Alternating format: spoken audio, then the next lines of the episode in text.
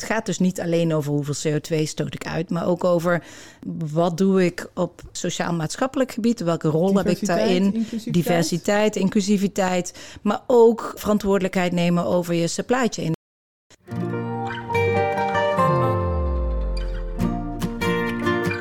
Welkom bij onze podcast, Expeditie Application Services. In deze podcast gaan we op reis langs onze 28 clusters. We ontmoeten gepassioneerde experts en praten over hun succesverhalen, uitdagingen, trends en toekomstvisies. Mijn naam is Eva Helwig en ga lekker zitten, relax en geniet van deze reis.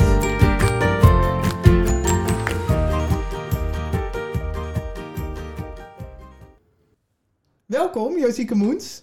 Dankjewel. Leuk dat je er bent. Ja, zeker. Vind ik Ehm, ook leuk. We hebben een leuk onderwerp vandaag. En we hebben ook al even met elkaar voorgesproken. En toen viel het me op dat je zo ontzettend trots bent op je team.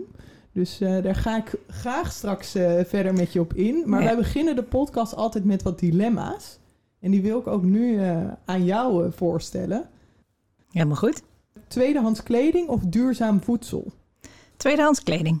Ja, heel duidelijk ook. Ja, heel duidelijk. En ik ben dit jaar met mezelf een challenge aangegaan op Vinted. Oké. Dat eh, eh, de spaarpot is wat ik uit ga geven aan, eh, aan kleding. Dus ik verkoop en ik koop op Vinted. En ga kijken of me dat lukt een heel jaar lang. Dus ik koop niks. Helemaal geen eigen geld erin stoppen. Oeh. Eh, nee, ik ga niks kopen. Alles wat ik verkoop is de pot aan geld die ik uit mag geven. Wat- En dus alles tweedehands dit jaar. Ja, en je koopt dan ook alles via Vinted dan Ja. weer opnieuw. Ja. Ja. Dus eh, zeker tweedehands. tot nu toe? Heel goed. Ja? Ja, heel goed. Ja, Mooi. het is een soort sport. eh, en ook om natuurlijk aan eh, goede, mooie spullen te komen. Je wordt er fanatiek van. Ja, je wordt er echt fanatiek van. Ja, Impact aan de keukentafel of in de boardroom? impact aan de keukentafel.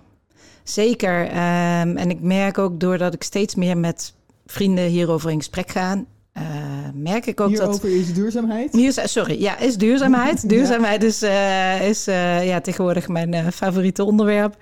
En daar ben ik erg gepassioneerd over. En ik denk dat door gesprekken aan tafel en met mijn dochter en vrienden daarvan en met vrienden, dat ik veel meer bereik dan dat in de boardroom bereikt kan worden. Mhm. En daarmee maak ik het ook een probleem, een probleem of een vraagstuk van iedereen. Dus Ah, Klein en groot. Eh, volgens mij maak je uiteindelijk door een normaal gesprek hierover aan te gaan en door elkaar ook te challengen op eh, dingen die spelen, eh, ja, denk ik dat je veel meer impact maakt. Impact bij de klant of impact bij Fort Kudelstaart? Oeh, dilemma. Nee, dan toch weer impact bij de klant. Ja? Ja, ja, zeker omdat het heel urgent is. Ehm, en Fort Kudelstaart is eh, iets wat niet voor 2027 open gaat. Eh, wel heel belangrijk en lokaal heel belangrijk, maar eh, ehm, ja, dan liever nu impact want bij de doe klant. je daar? Eh, ik, zit, eh, ik, ben, ja, ik ben adviseur bij Fort Kudelstaart. Mhm. Dat is een eh, oud zeilfort vanuit de Stelling van Amsterdam. Ja. En ja, dat fort heeft, is, is nu staat onder de monumentenlijst. Is eigenlijk een soort van helemaal begroeid. Ehm, en een oude jachthaven erin. En dat moet een nieuw cultureel centrum worden in, bij mijn dorp in Kudelstaart. En ik ben de eigenaar aan het adviseren over eh, hoe kan hij een, een zo duurzaam mogelijk fort neerzetten. Ja. Hij heeft dat met beide handen aangegrepen en hij wil daar het duurzaamste fort van Europa van maken. Superleuk. Ja. Leuke ambitie. Ja, zeker. maar zeker. niet voor 2027 dus. Nee, dus toch liever nu dan eh, in de, bij bedrijven.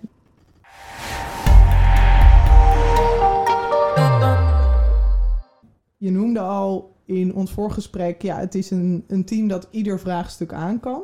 Over alle markten heen, over alle thema's. Wat, Ja. ja. wat kun je nog meer vertellen over dit team? Nou, we hebben sinds zomer vorig jaar heb ik, een, eh, ja, heb ik eigenlijk een hele mooie taak gehad. En dat is een team samenstellen met Mhm. duurzaamheidsexperts, dus sustainability consultants.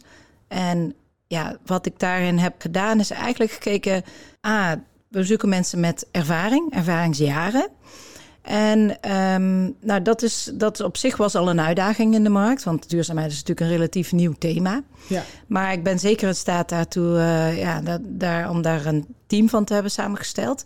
En wat ik heb gedaan bij de samenstelling van dat team is gekeken naar welke markten zit Capgemini eh, eh, met zijn klanten en zijn portfolio. Mhm. Dus vanuit die markten wil ik expertise.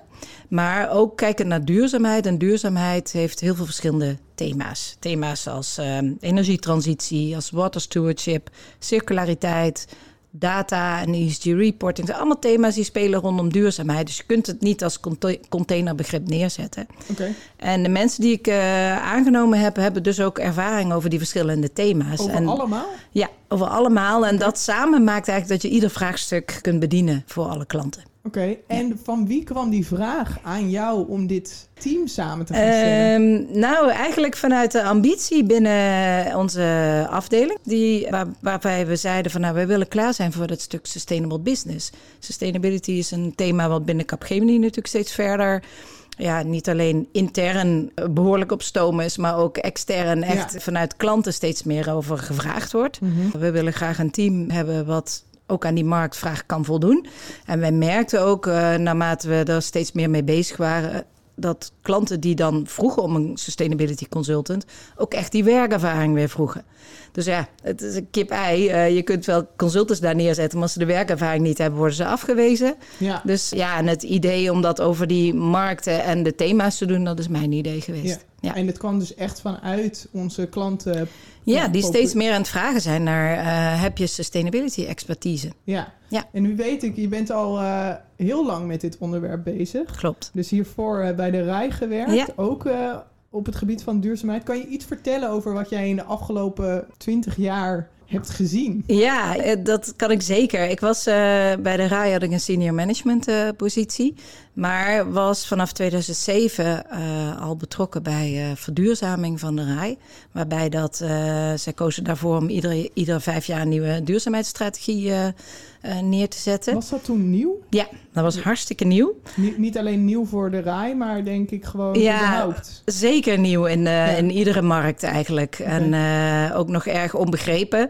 Van de andere kant deden we toen dingen. Um, hè, ik was, op dat moment was ik manager inkoop en logistiek. En ja, dus ik sprak met alle leveranciers en ging het gesprek aan over hoe kan jij duurzamer zijn. Kijken naar transport of met het schoonmaakbedrijf naar de middelen, met minder chemicaliën. Dus gewoon common sense, logisch nadenken over hoe kan je nou duurzamer zijn binnen het omfield wat je hebt. Um, en gebundeld transport en zorgen dat je niet met lege vrachtwagens retour rijdt. Al dat soort eigenlijk logische vraagstukken. Tegenwoordig hebben dat, heeft dat allemaal mooie namen als uh, sustainable sourcing en, en, sustainable supply chain en dat soort dingen. En was ja, dat was toen nog helemaal niet. En dat deden we gewoon. En dat heette toen uh, uh, MVO, hè, maatschappelijk verantwoord ja. ondernemen, People, Planet, Profit. En dat heeft een behoorlijke evolutie doorgemaakt. Ja. En ja, wij begonnen wat, met een. Ja, wat is die evolutie? Ja, nou, ik denk dat. Niet uh, alleen bij de RAI, maar nou, wat, wat, wat, waren de algemene trends?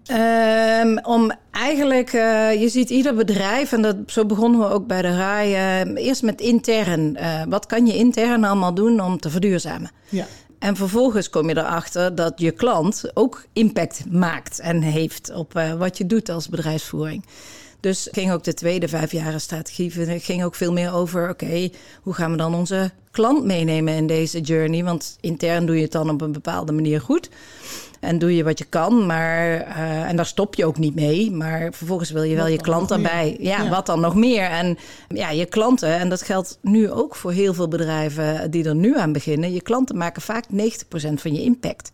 Ja, dat is wel een mooie realisatie ja, eigenlijk. Ja, en, uh, hè, maar je kunt van de andere kant niet tegen een klant zeggen... je moet verduurzamen als je zelf er niks aan doet. Dus nee. het, is, het houdt elkaar goed uh, in, de, in de greep. En uh, nou ja, door met klanten bezig te zijn... en ook nadenken over je assortiment. Wat bied je aan?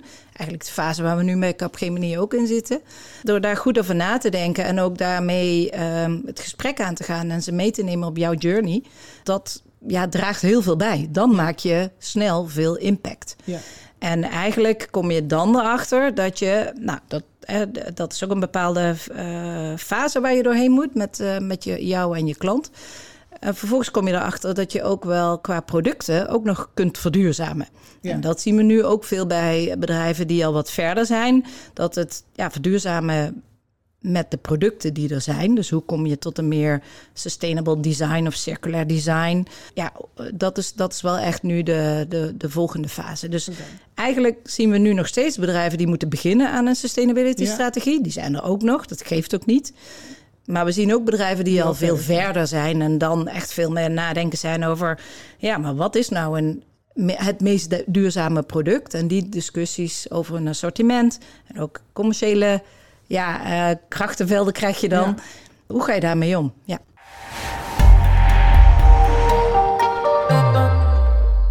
Dus in tegenstelling tot 16 jaar geleden waren er misschien een handjevol bedrijven die met uh, dit thema bezig waren. Dat, dat is gegroeid. Dus daarin zie je de olievlek. En dat ze eerst alleen maar naar zichzelf keken, daarna naar de klanten en daarna naar producten. Ja, en we hebben één positieve schwung die ons helpt op dit moment. En dat is de Europese Green Deal wind die waait. Mhm. En dat betekent dat bedrijven steeds meer moeten. Ze moeten zich verantwoorden over uh, hoe duurzaam ze zijn. En dat is uh, nu heel erg gericht op het bedrijfsleven.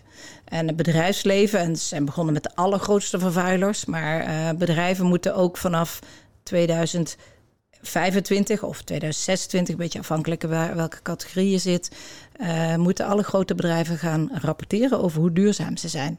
Niet alleen op environmental impact, maar ook op social impact. En ik vind dat ook heel sterk. Het gaat dus niet alleen over hoeveel CO2 stoot ik uit, maar ook over wat doe ik op sociaal-maatschappelijk gebied, welke rol heb ik daarin, inclusiviteit. diversiteit, inclusiviteit, maar ook verantwoordelijkheid nemen over je supply chain. Dus weet jij zeker dat de producten die jij inkoopt bij weer jouw supplier, dat die niet met kinderhanden gemaakt zijn, oh, ehm, maar dat het ook niet heeft geleid tot deforestation, hè, ontbossing. Dus je moet echt je verantwoorden over de oorsprong van je producten. En ook weer niet alleen maar binnen je eigen bedrijf, maar je moet echt eigenlijk de hele cirkel daaromheen en daar weer omheen. Ja. Eigenlijk tot de bron van het kleinste. Ja, en daarom ben ik zo gepassioneerd over sustainability. Het is echt een systeemverandering. Het is een ecosysteem dat je met elkaar uh, aanpakt. En de een kan niet zonder de ander. En de een, zijn vraag is weer een nieuwe vraag voor een ander. En ja, dat vind ik enorm fascinerend. En ik ben ook heel blij dat dit soort versnelling wordt ingezet. De bedrijven moeten nu.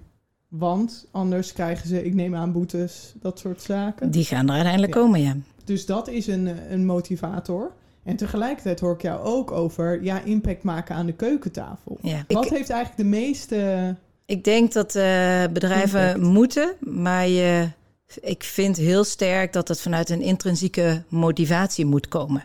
Of dat nou vanuit de boardroom is, of vanuit medewerkers, of vanuit. Nou ja, en, en waarom uh, vind je dat? Want... Uh, ik denk dat dat alleen maar lukt als je dat vanuit een intrinsiek gemotiveerde ambitie doet.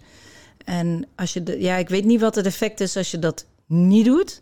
Maar ik denk wel dat het dan veel meer inderdaad een moetje wordt. En um, ik denk dat het moetje gaat helpen duwen op de tijd. Want anders zitten we het voor ons uit te schuiven. Mm -hmm. maar het is, zou heel sterk zijn. En ik denk ook uiteindelijk dat de bedrijven die intrinsiek gemotiveerd dit doen Um, dat die uiteindelijk ook qua klanten, maar ook qua medewerkers, die daar kritische vragen over gaan stellen. Er staat een hele nieuwe generatie op die dat, dat doet.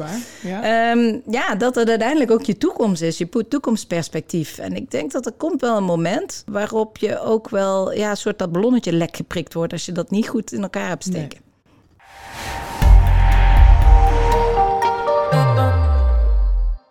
Als jullie dan naar de klant gaan, met wat voor vraagstukken komen ze bij jullie?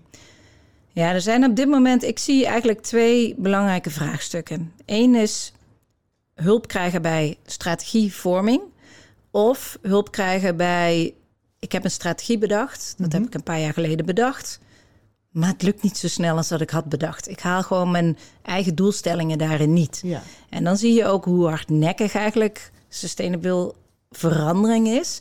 Want het gaat over dat ecosysteem, maar het gaat, je moet echt best wel veel stappen doen om impact te maken. Ja, dus in het herzien dus van strategie, in het. Nou, de, de, wereld verandert ook snel. De ontwikkelingen op dit gebied veranderen ook snel. De wetgeving verandert snel. Dan, hè? Ehm, dus om die te herijken of om opnieuw op te tekenen, daar zie ik uh, waar klanten over in gesprek willen. En een andere is, uh, en daar denk ik dat een hele belangrijke kracht van Capgemini ligt, is dat ze enorm struggelen met de data, het inzicht, de sustainable informatiebehoeften, zoals wij dat noemen. Rapporteren over sustainability, daarvoor heb je hele andere gegevens nodig dan rapporteren over je financiële cijfers. Dus, en, dus ja, dat, even, even ja? resume, dan betekent dat er komen klanten die echt nog eigenlijk niks doen. Ja. Dus die uh, de rij zijn 16 jaar geleden en die gaan uh, net beginnen. En ja. die helpen jullie. En, en uh, wat doen jullie dan? Ehm, Want dan komen we straks nog even op. eh, Ja. Ze zijn al bezig, maar het lukt niet. Ze willen sneller. ja, ja. En dan tot slot, wat kunnen we allemaal met die data? Nou, de kunst bij een eh, strategiebepaling is dat je het bedrijf zelf de strategie wil laten bepalen. Ah, ja. Ehm, en dat het niet onze strategie is die is verteld en die zij vervolgens eh, copy-paste kunnen gaan doorvoeren. Dus volgens mij, ehm, ja, wat we dan doen is met name samen het gesprek aangaan. Enerzijds een stukje context bieden en kennis over sustainability eh, aanbrengen. Mhm. Waarbij wij natuurlijk wel een stukje studie doen over het marktsegment waarin ze zitten. Of nou, eh, natuurlijk ook het bedrijf. geven, hè, ja, omdat we precies. natuurlijk ook wel Ja. bedrijven in dezelfde sector Ja, hebben. Maar, ja, bijvoorbeeld in de retail. Nou, daar zijn wij eh, groot in. Daar kunnen wij heel veel over vertellen. ja. Of vanuit het Research Instituut halen we er informatie bij. Eh, we beginnen dan meestal met gewoon kennis geven over het context waarbinnen ze staan als bedrijf. Om dan vervolgens ja, toch interactief eh, te zorgen dat we komen tot eh, ehm, ja, een aantal belangrijke pijlers. Stip op de horizon, de roadmap. ehm, om daar samen met elkaar te komen. En eigenlijk faciliteren we ze meer en stimuleren we ze meer, maar waarbij ze het zelf ook echt bepalen. Oké. Ehm, ja, ik denk dat dat uiteindelijk, dan krijg je dan daardoor een gedragen strategie. Ja. En ja, persoonlijk ben ik van mening dat je het niet alleen met de boardroom moet doen, maar ook met eh, een bepaalde afspiegeling van je bedrijf. Oké. Ja. Dus eh, zo gaan jullie dan te werk. Ja. In, in een notendop. In een notendop. Oké, Ja. en stel, ik ben dan eh, vijf jaar geleden, heb ik met jou mijn strategie bepaald eh, en het werkt nu niet. En ik klop weer aan de deur en ik zeg, ah, het gaat niet snel genoeg. Nee, Wat, wat, hoe kan je me dan helpen? ja. Nou, ik denk dat dan is het belangrijk om met name ook te kijken naar wat heeft er wel gewerkt en wat werkt er niet. En waarom heeft dat dan niet gewerkt? Dus wel om een stukje analyse natuurlijk daarop te doen. Ja, Ook te kijken, klopt de context nog waarbinnen je die strategie hebt bedacht? ja Of want dat klopt- zei je al, dat dat Ja. ook heel snel Ja, verandert. ja, de wereld verandert heel snel. En ook eh, met name eh, ja, toch kritisch te kijken naar... eh, durf je ook die next step dan wel te zetten? En Oh, ja. ja, ik denk dat bijvoorbeeld, nou wat ik nu veel zie, is ook wel bedrijven die zeggen, nou we doen heel veel, hè, websites, die meest prachtige verhalen. Ja, Als expert prik ik daar zo doorheen. En ik denk dan ook dat, het, eh, dat, dat op het moment dat je er doorheen prikt, dat we dan goed moeten. Ja, in ieder geval, wij willen graag het gesprek dan aan over.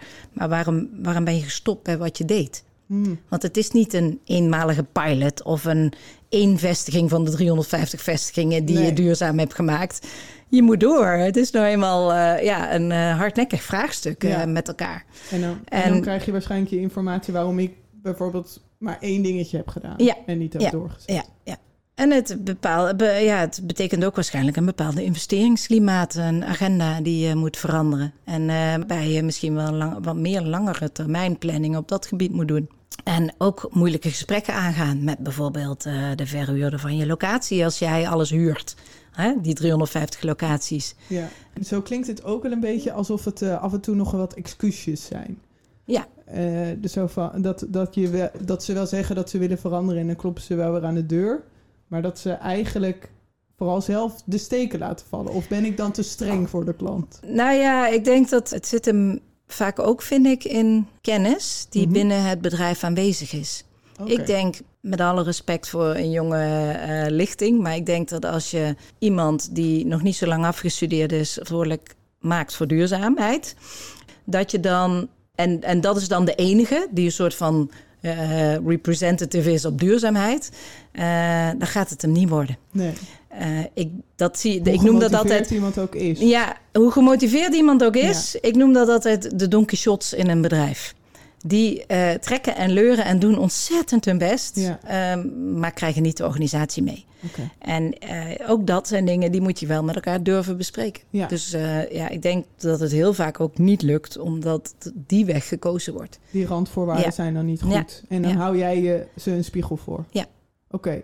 En dan eh, ben ik een bedrijf, nou gaat allemaal lekker, maar nu moet ik gaan rapporteren. Hi, Help. help, maar hoe kom ik aan mijn gegevens? Precies. Ja, ja wij zien. Nou, ik ben bijvoorbeeld met een klant in gesprek.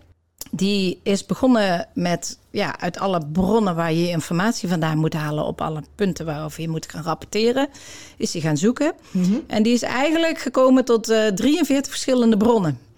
En dat kunnen zijn Excelletjes, maar dat kan ook een, eh, nou, een download uit het lease-systeem voor het wagenpark en de kilometers. Ja. Eh, kan ook een grote SAP-systeem of een grote ERP-systeem waar ze informatie uit halen. Maar die 43 verschillende bronnen eh, moeten en eh, eh, ja, betrouwbare datum zijn, data Ja, zijn, want ja. je, je moet compliant zijn. Je moet ermee naar de accountant. Dus het mag niet een Nee, Excelletje is zijn. Niet, leuk, ik, ga, ik wil wel iets met duurzaamheid doen. Nee. Nee, en het mag nu ook niet een Excelletje zijn dat Oh, bij ja. Piet vandaan komt bij vestiging X.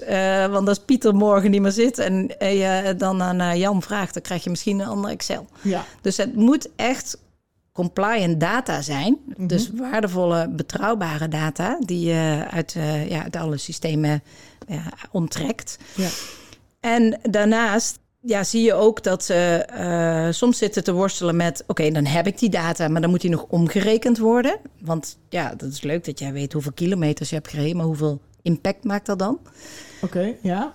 Eh, daarvoor zijn wel allerlei, eh, is allerlei tooling De- eh, ja, in de markt. Ja, daar, ja. daar, zijn, eh, daar hebben wij ook allerlei partners in en dat is ook prima. Maar die tooling die vereist weer dat dat in een bepaald template wordt eh, aangeleverd. Heel Ja. vaak. En dat is dan ook nog weer een last. Dus wij... Dat is een vertaalslag die er gemaakt Ja. moet worden. ja, Om de tooling goed te kunnen inzetten. Om vervolgens de juiste data te hebben. Ja, en, soms zijn Ja? die bestanden ook enorm groot. Eh, ja, als jij een maand lang alle, alle transportbewegingen bijvoorbeeld eh, van een heel groot bedrijf eh, bij elkaar Ja, trekt. niet drie eh, vrachtwagens, maar eh Precies. 3000. ja, of misschien wel 30.000, de- zo. 30.000 inderdaad. Ja, dan, dan, dan wordt het steeds complexer. Ja, En ja, wij, wij hebben daarvoor best wel mooie oplossingen. Sustainable Data Hub is iets waarmee ik zelf nu bezig ben met een bedrijf. En ja, dat geeft dat eigenlijk biedt je een platform waarbij je al die sustainable data gaat, gaat samenvoegen. Waarbij het bedrijf dan in staat is eh, niet alleen die data voor reporting, maar bijvoorbeeld ook voor circulair design te gebruiken. Dus dat je het, ja, eigenlijk die masterdata die je daarmee creëert, dat dat herbruikbaar is op meerdere plekken. Dus zowel voor je klant die een vraag daarover stelt, die misschien wil weten wat de impact is van een bepaald product, als voor je designafdeling die kan gaan spelen met als ik product X nou eens een beetje verander naar Y, een samenstelling, eh, eh, dan wat komt er dan uit? Maar ook voor je reporting data. En ik denk dat ja, dit soort oplossingen, daar is wel echt, zien we heel veel behoefte aan op dit moment in de markt. Oké. Ja. En dan hebben ze alle data bij elkaar, de bedrijven. En wat dan? Wat, wat kan er dan met die data gebeuren? Behalve de rapportages. Ja, behalve de rapportage kan je dan gaan kijken waar kan je gaan verbeteren. Je business improvement. Eh, op dat moment kan je vanuit de producten, maar ook vanuit je supply chain of vanuit je gebouwmanagement. Je kunt op heel veel manieren, of met je transporteur, hè, met je suppliers, eh, kan je gaan kijken, oké, waar kan ik nou eh, gaan optimaliseren? Dus het is niet daarin mee niet direct een sustainability vraagstuk, maar vooral ook een efficiency vraagstuk. Oh ja. ja. En dat maakt het zo interessant. En ja, Het- dat het is eigenlijk een spin-off spin-off benefit, zoals we dat eigenlijk noemen. Het snijdt aan meerdere kanten. Oké, en hoe ga je dan in te, in te werk? Want bijvoorbeeld je weet de CO2-uitstoot. Ga je dan nadenken, oké, hoe kan die eh 10% verminderd worden? Of, Ja, sterker nog, hoe ga je die fors verminderen? Eh, en eh, met wel, op welke manieren kan je eh, of alternatieven gaan zoeken? Eh, bij energie zie je dat natuurlijk nu heel erg sterk, eh, renewable energies eh, inzetten. Dus je gaat zoeken naar alternatieven of echt naar gewoon hoe kan je optimaliseren. En dus efficiëntie bereiken in je, je supply chain of Ja. in je suppliers of eh, in je manier, ja, je eigenlijk hele bedrijfsvoering in de breedste zin van het woord. ja, want als ik jou bijvoorbeeld nu een lijst geef met al die data van mijn bedrijf. En jij kijkt ernaar, zie je dan gelijk wat, je, wat er moet gebeuren? Ja, dan ga je, als je, goede, als je dat goed geanalyseerd hebt, zie je meteen wel waar eh, de quick wins zitten. Ja, dat zeker. Is, dat is heel obvious. ja, ja, je ziet dan in ieder geval waar de grootste uitstoot vandaan komt. Mhm. En daar, eh, ja, toch beginnen. ja, ja dat, zo klinkt het heel simpel. Ja, en eh, ik denk ook niet, het hoeft ook niet moeilijker te zijn dan dat. Oké, Het is natuurlijk, als je eh, iets helemaal omgooien, een heel systeem of een heel netwerk of iets dergelijks eh, omgooien, is, is niet makkelijk. Mhm. Eh, maar je weet wel waar je moet beginnen. En ja, je zult wel moeten, wil je ook uiteindelijk zelf toewerken naar die net zero strategie. Ja, en het is wel mooi om die data zo duidelijk te hebben. Ja. Dat je ook weet, oh ja, als ik dit aanpak, Ja. dan komt het echt. Nou ja, en het is je baseline, hè? Dus Ja. eh, ook daarin, als het gaat over die, eh, die KPI's niet halen van je strategie die je had bedacht. Ja, dat is ook een goede baseline stellen. En van daaruit verder. Oh Ja. ja, nice. En je kunt je medewerkers erin meenemen. Dat vind ik ook altijd. Ik vind employee engagement ook wel erg belangrijk. Probeer de godsnaam niet alleen te doen, maar probeer je bedrijf, je medewerkers, die vaak ontzettend goede ideeën hebben, om die vooral ook mee te pakken hierin.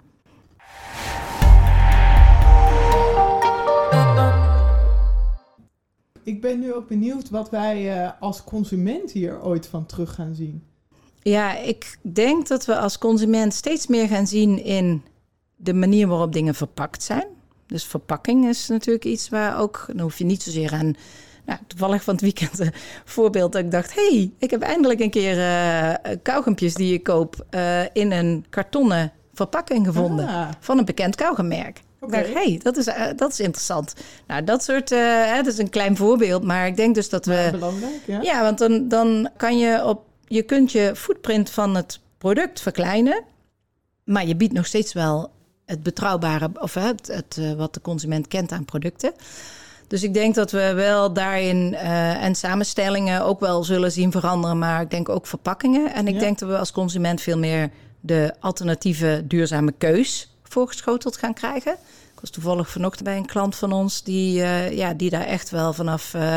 nou, ergens eh, mid volgend jaar het, het alternatieve product gaat. eh, En dat wordt ook gaat een aanbieden. marketingstrategie. Zo- ja, dat is onderdeel van een marketingstrategie. Maar waarbij, en dat vind ik heel sterk, waarbij ze ook gaan uitleggen waarom is het een. Ah, ja. meer duurzaam product wat je kiest. Ja, want nu zien we Ja. wel eens, oké, dit is biologisch, dit Ja. is duurzaam. En, Ja. en ik hoop wel dat er ook wel iets kritischer, dat wij als consument ook iets kritischer daarop mogen worden. Want wat nu vaak als duurzaam product wordt aangeboden. precies. Ja, als je daar kritisch naar kijkt en bijvoorbeeld kijkt naar het maakproces, het productieproces, of naar wat gebeurt ermee als het afval wordt, hè, end of Ja. life. Nou, dan kan je wel heel veel vragen stellen over hoe duurzaam dit product is. Dus Alleen wordt het voor ons ook makkelijker. Want ik ga niet in een supermarkt staan en de keuze tussen twee dingen. En ja, de, op beide staan bijvoorbeeld duurzaam. ja, Maar hoe maak ik dan makkelijk een keus van, oh ja, dit is de, de beste keus. Ja. Of de beste optie van deze twee. ja. Nou, dat is enerzijds door eh, een stukje voorlichting over dat product. Eh, ik denk dat het heel goed zou zijn als er eh, iets misschien wat minder, maar wel duidelijkere eco-labels zouden kunnen komen. Het is ook een investering Het natuurlijk is een- alsnog van de consument om je er iets meer over Ja, te om er iets weten. meer over te weten. En, en ook wel, eh er mag voor mij ook wel een, wat meer een waakhondfunctie komen op de onzin die erbij zit. Greenwashing, zoals we dat noemen. Ja, ja. Ja. En eh, wat, wat, wat zie je nog in de toekomst bij de klant gebeuren? We hebben nu drie vraagstukken benoemd. Wordt er, komt er een vraagstuk vier? Dat is een hele goede vraag. Ja, ik, ik hoop wel dat we met name iets meer technologische versnelling gaan krijgen. Eh, je ziet dat in de automobielindustrie bijvoorbeeld. Daar zie je echt wel dat technologie toch wel heel veel brengt. Hè? Een energiesector waar technologie echt veel kan en gaat brengen. Ja, dus ik hoop ook dat, dat wat dat betreft dat we iets meer eh, technologische oplossingen gaan krijgen die de boel versnellen. Ja, En ja, dat is vrij breed zoals ik het nu schets. Maar eh, ja, ik denk wel dat dat nodig is om, eh, om, om dit te doen. dat is een soort van katalysator. Ja. Dus dat is niet een Ja. extra vraagstuk wat de klant krijgt, maar het is een katalysator om het allemaal Ja. sneller voor elkaar te krijgen. Ja, klopt. En ik hoop echt, dat is mijn persoonlijke wens, dat eh, we veel meer met prijsmechanismes gaan werken. Dus dat we gaan betalen voor de vervuiling, dus de environmental en social impact van een product. Ja. Ik, ja, TruePrice.org is een eh, beweging in Nederland. Nou, die draag ik een zeer warm hart toe. Eh, want daar geloof ik ook echt in. Als je kijkt wat de energieprijzen met ons in ons gedrag hebben gedaan, geloof ik ook echt dat je als je eerlijke prijzen gaat toepassen Mhm. en eh, de Hollandse peer eh, goedkoper Ja. naar zijn echte prijs laat zijn en de, avoca en de avocado die uit Colombia komt en dan in ieder geval veel duurder laat zijn, Ja. dan gaan we andere keuzes maken. Want, want dat is nogal interessant. Als we naar die avocado kijken, wat kom je dan allemaal tegen qua kosten of qua duurzaamheid eigenlijk? eh, hoe noem je dat nou? Eh, De, de kwaaie... De impact. De kwade impact. Ja. Nou ja, het feit dat die. eh, nou, het begint al eigenlijk bij de boer, die waarschijnlijk onderbetaald wordt. Dus als je kijkt naar. Social. ja, equality, gelijkheid. dan krijgt de boer maakt minder winst dan onze retailer die de avocado verkoopt Exact, ja. op dit product. Dus daar begint het al. Ja. En ook te kijken dan naar die boer of dat hij eh, ook niet met bestrijdingsmiddelen, hè, dus wordt hij beloond voor het duurzaam telen van. Mhm. Kiezen we dan ook het duurzaam telen van? Dat is een hele discussie over soja op dit moment over gaande Ja. eh, voor Europa. Dat we kijken naar de transport-efficiëntie daarin. Ja, dat is maar een avocado uit Colombia, ja, die maakt gewoon impact op Ja. zijn manier. Dus daarom zeg ik, het zou interessant zijn of we die misschien ook in Europa kunnen kweken. Ik weet dat nu in Portugal worden er hele eh avocado-plantages eh, Maar opgericht. is dat eh. dan duurzamer? Is Ja, dat duurzamer? Ja, weet je, dat, is- nou ja, het is in ieder geval duurzamer als dat hij uit Colombia moet komen. Maar ehm, ja, ik denk dat wat mij betreft gaan we dus veel meer toe naar lokaal Ja. en seizoensgebonden geproduceerd. En dat moet beloond worden. Ja. Maar die avocado die heeft gewoon een weg afgelegd. En ja, als we pech hebben, komt hij ook nog eens rot aan. Of ligt hij in onze fruitman ineens rot te zijn. Dan heeft hij eigenlijk helemaal, heeft hij wel impact gemaakt, maar hebben we hem nooit eh, geconsumeerd. Dus ja, dat is helemaal ja, het- ik vind dat eh, als je daarover nadenkt, ja, daar, daar kan ik wel een beetje buikpijn van krijgen van dat soort dingen. Ik snap het.